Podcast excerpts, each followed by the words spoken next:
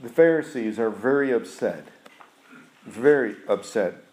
Because now, not only do they want to kill Jesus, they want to kill Lazarus. And just before he comes to the city, they're plotting to kill him. And right before this passage is that plot. So we look here then, John chapter 12, verse 12.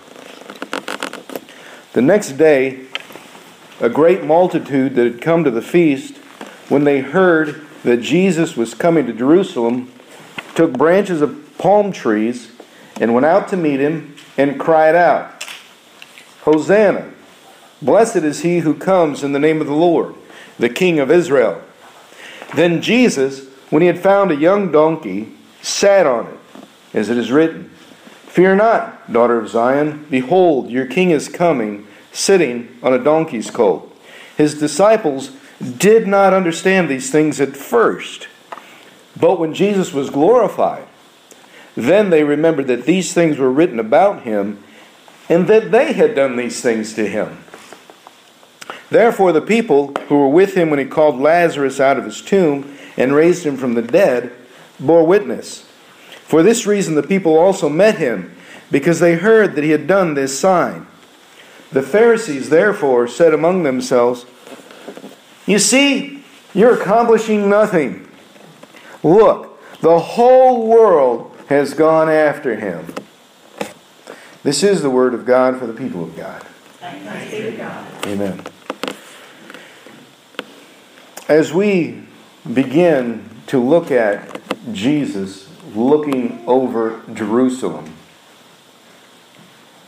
there is a few things I want to point out to you. First of all, as I mentioned before I read the text, they plotted, the chief priests plotted to put Lazarus to death and Jesus. You understand they were planning on a double murder? Again, don't miss this. I know it's our history and we were familiar with the story, but it was the church leaders planning to commit murder. Do you see anything morally wrong with that picture? Should the people who are supposed to be leading people in godly ways be planning murder? Here's the way to God. Oh, excuse me, I'm going to go destroy this life. Take this man's life in cold blood. It wasn't a uh, unmeditated thing. It was planned. This means the evil and wickedness was in their heart. They plotted. They planned. They schemed. They did everything they could to destroy two men's lives. Why? Because they were losing followers of their belief.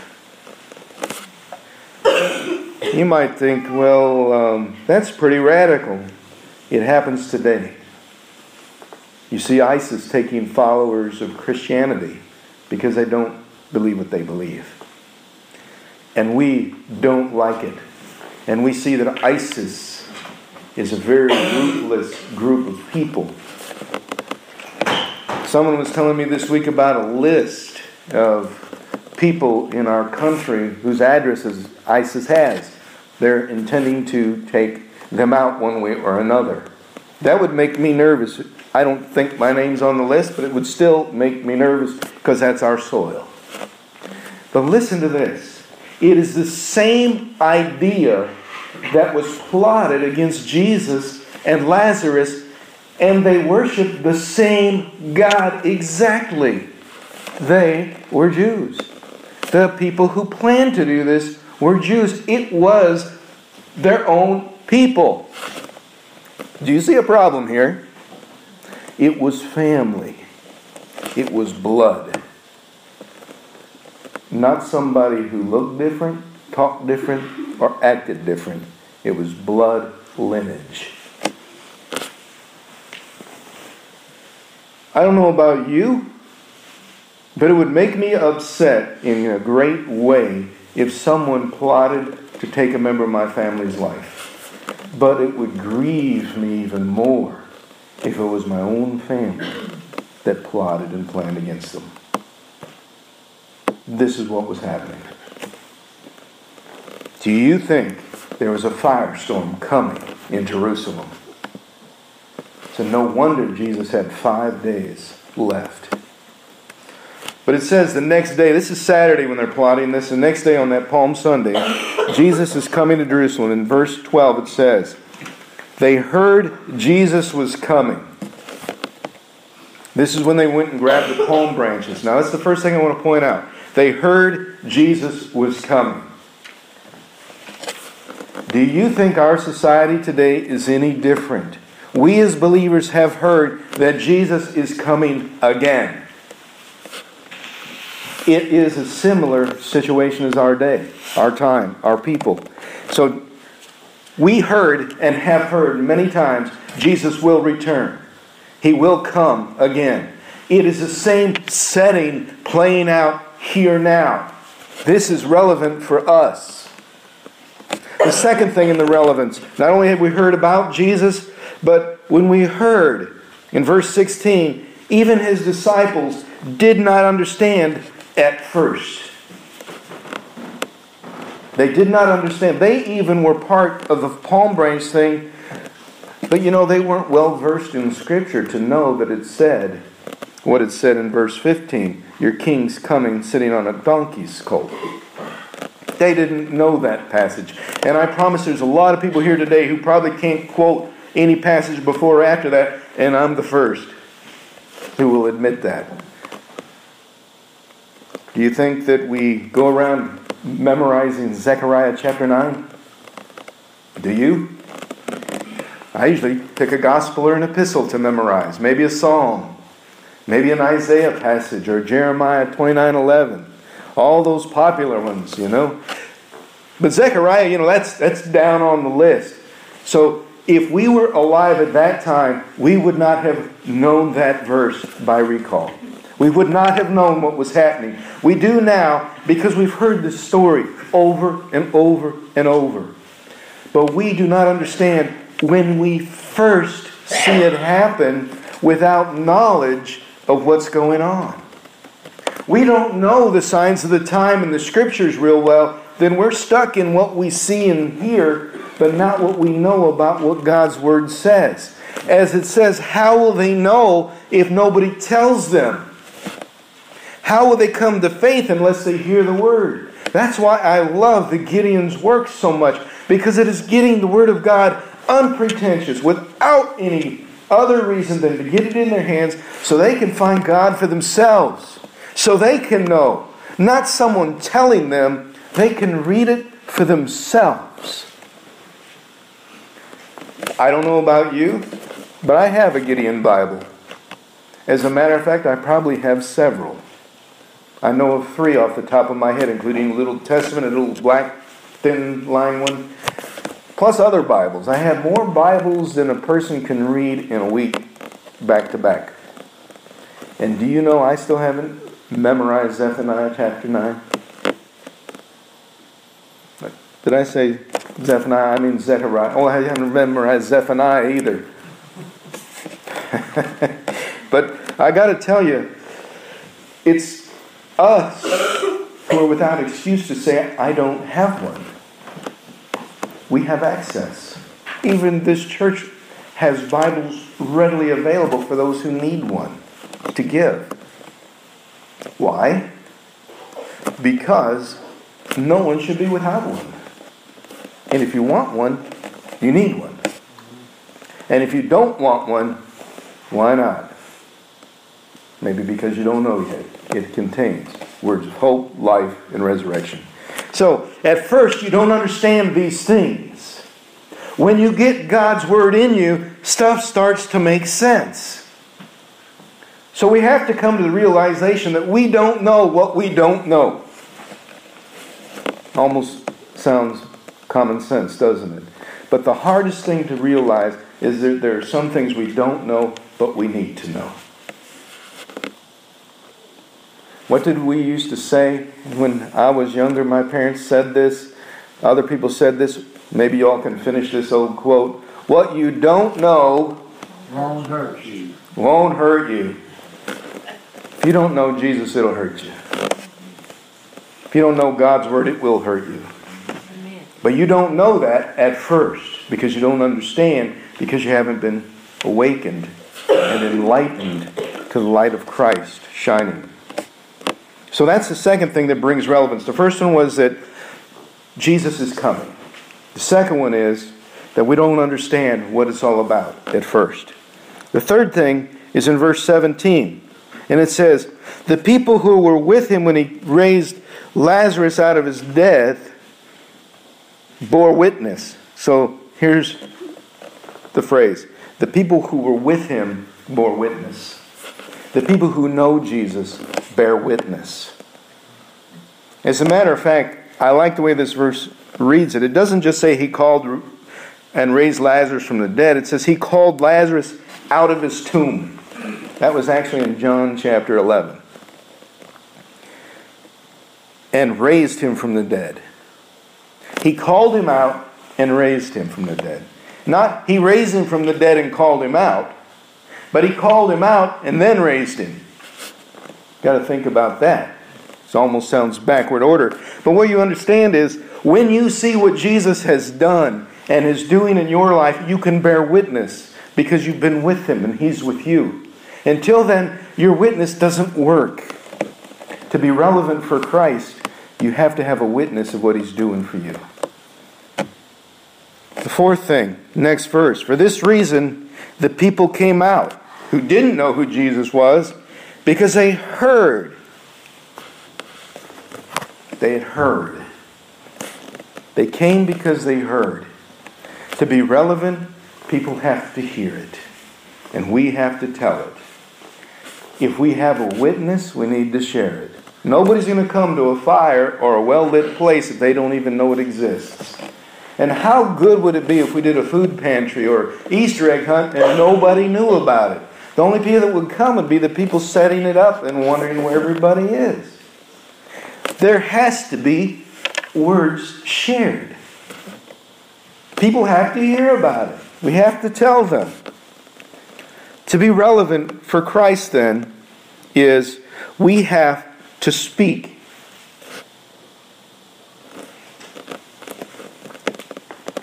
And a part of that is we have to meet him.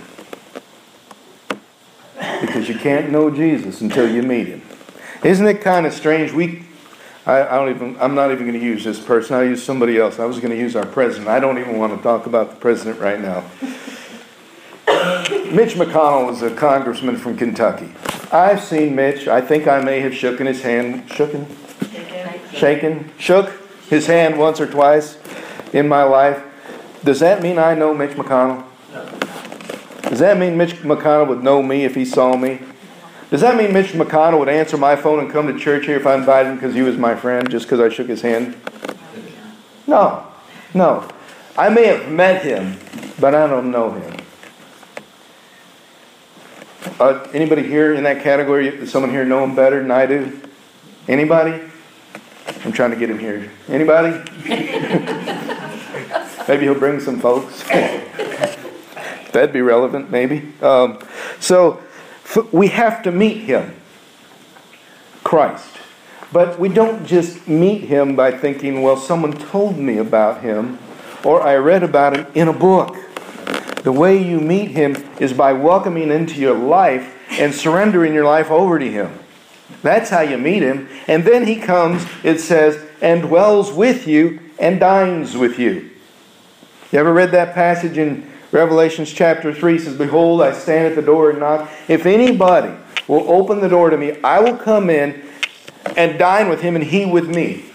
You ever, you ever think about what's this thing about supper? Lunch or breakfast, whatever it is. Why is he talking about food? Wouldn't it be better for him to say, uh, Well, if you open the door to him, I'll come in and I'll live with you? I'll stay with you. We'll be family. We'll be friends. Why does he say we will dine? We don't know in this culture why, but let me share with you the culture who heard that originally. They understood what he meant. You see, in that culture, anybody, whoever dined at your table when you were the owner of the house, you were responsible for that person from then on because you fed them. You were hospitable to them. And if they needed anything, you were entitled by cultural norm and social expectations to help them. I'll give you a case in point. A man who uh, told me about this said that his son said, Dad, he was in high school, Dad, I'd like to invite my friend over to dinner. This is not a small request. For us, yeah, have dinner, you know, go home, that's it. For, for the dad, it meant that he'd be responsible for that boy, whatever happened to him. He was asking his dad to love this man, this boy, from another family. And why is that such an imposition? It means that his family wasn't going to feed him that day, and he was taking on ownership of caring for him, even for a meal it meant for the rest of his life. That's different, isn't it? Well, his dad said yes. The man's name was Lloyd Sachin. The father was. And the son and his friend came to dinner.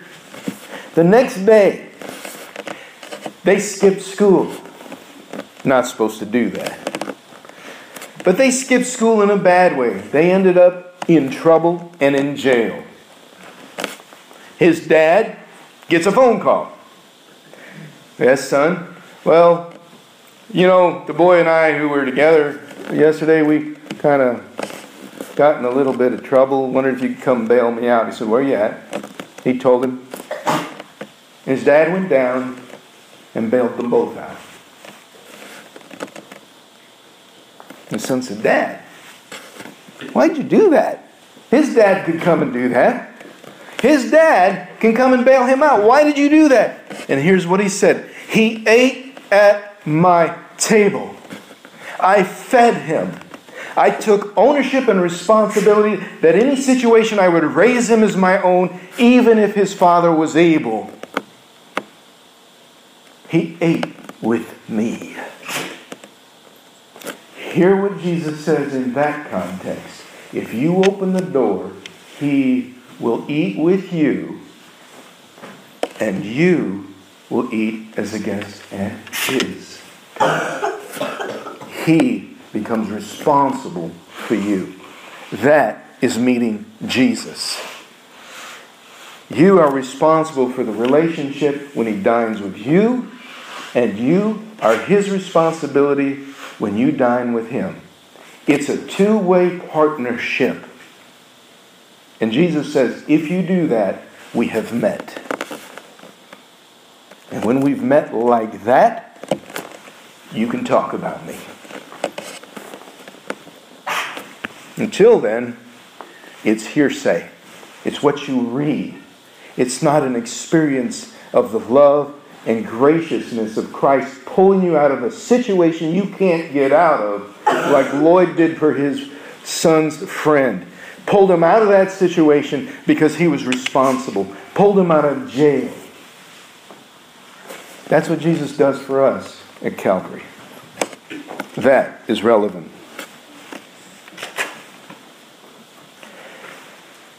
And the last thing we see in relevance is that a lot of people plot against what we believe. Pharisees, when they looked in verse 19 among themselves, you said, You, you see, you're accomplishing nothing. They're talking amongst themselves. You're accomplishing nothing by trying to destroy Lazarus.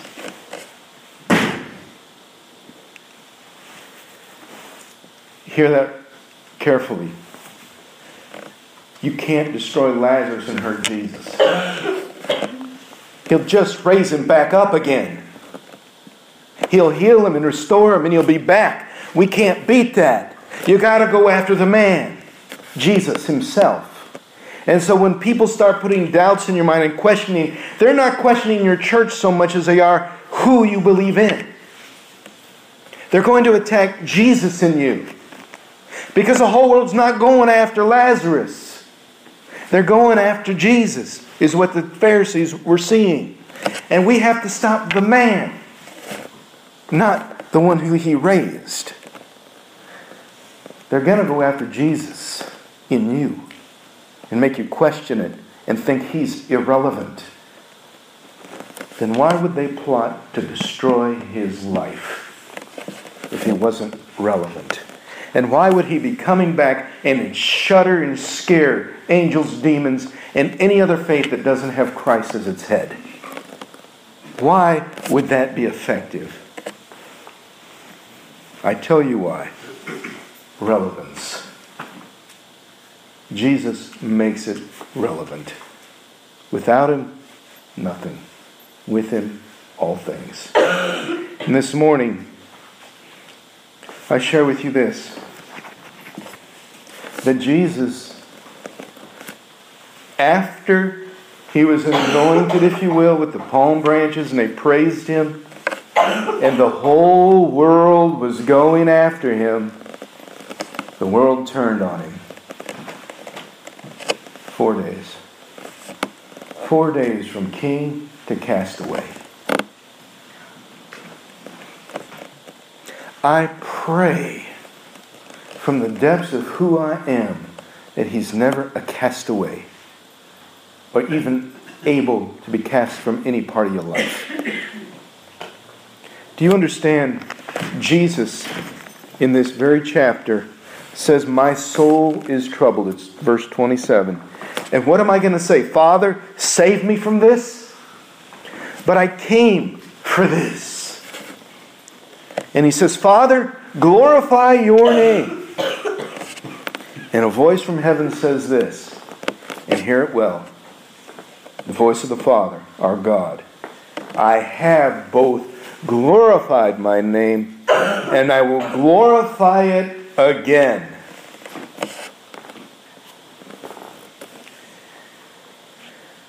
When did he glorify his name?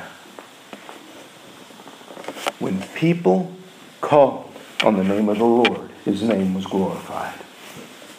When will it be glorified again? When people come to believe in his Son and come to the Father through the Son, his name is glorified again. This is a word from God. Jesus dies four days later. We here today have this relevant passage that says we, you and I, have a very golden ticket, and some of us won't even cash in.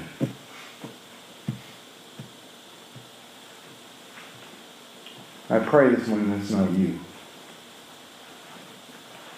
Would you pray with me? Heavenly Father, I, I know life can be difficult and living life on life's terms doesn't always make sense. Things get in the way, struggles come along, sickness, death, tragedy, pain. And in all of it, it's pointing at you saying you're not relevant because you didn't do or you wouldn't do or it didn't happen the way we asked. And it's causing us to question you. It's not going after our friends. It's not going after whether we believe in our family. It's going after you. And Heavenly Father, I understand now that the reason it goes after you is because you're the only answer and the only victory and everything else wants first place. So forgive us this morning when we put other things in first place or ahead of you, or said that you weren't relevant, that your message and your gospel wasn't important, or it didn't change the world. We just haven't met you if we don't know that. We don't know what it's like to be under your care, to be your responsibility to see you bailing us out time and time again from the jail cells of life to free us and for your hand to feed us. Heavenly Father, the Gideon's report this morning talked about a young boy who fed many with just a little. And we talk about how the little boy gave. But the fact of the matter is, Heavenly Father, is that you took what was given to you and made it more, not less So help us this morning to give you ours and all that we are, and let you make it transformed by your power, not by what we think or believe, but by your power. That we would see your glory again here in this place, and that what we are would become more in your hands. Heavenly Father, take our little, make our faith be enough, mixed with your grace, that your life manifests in us would make us relevant for you. Amen.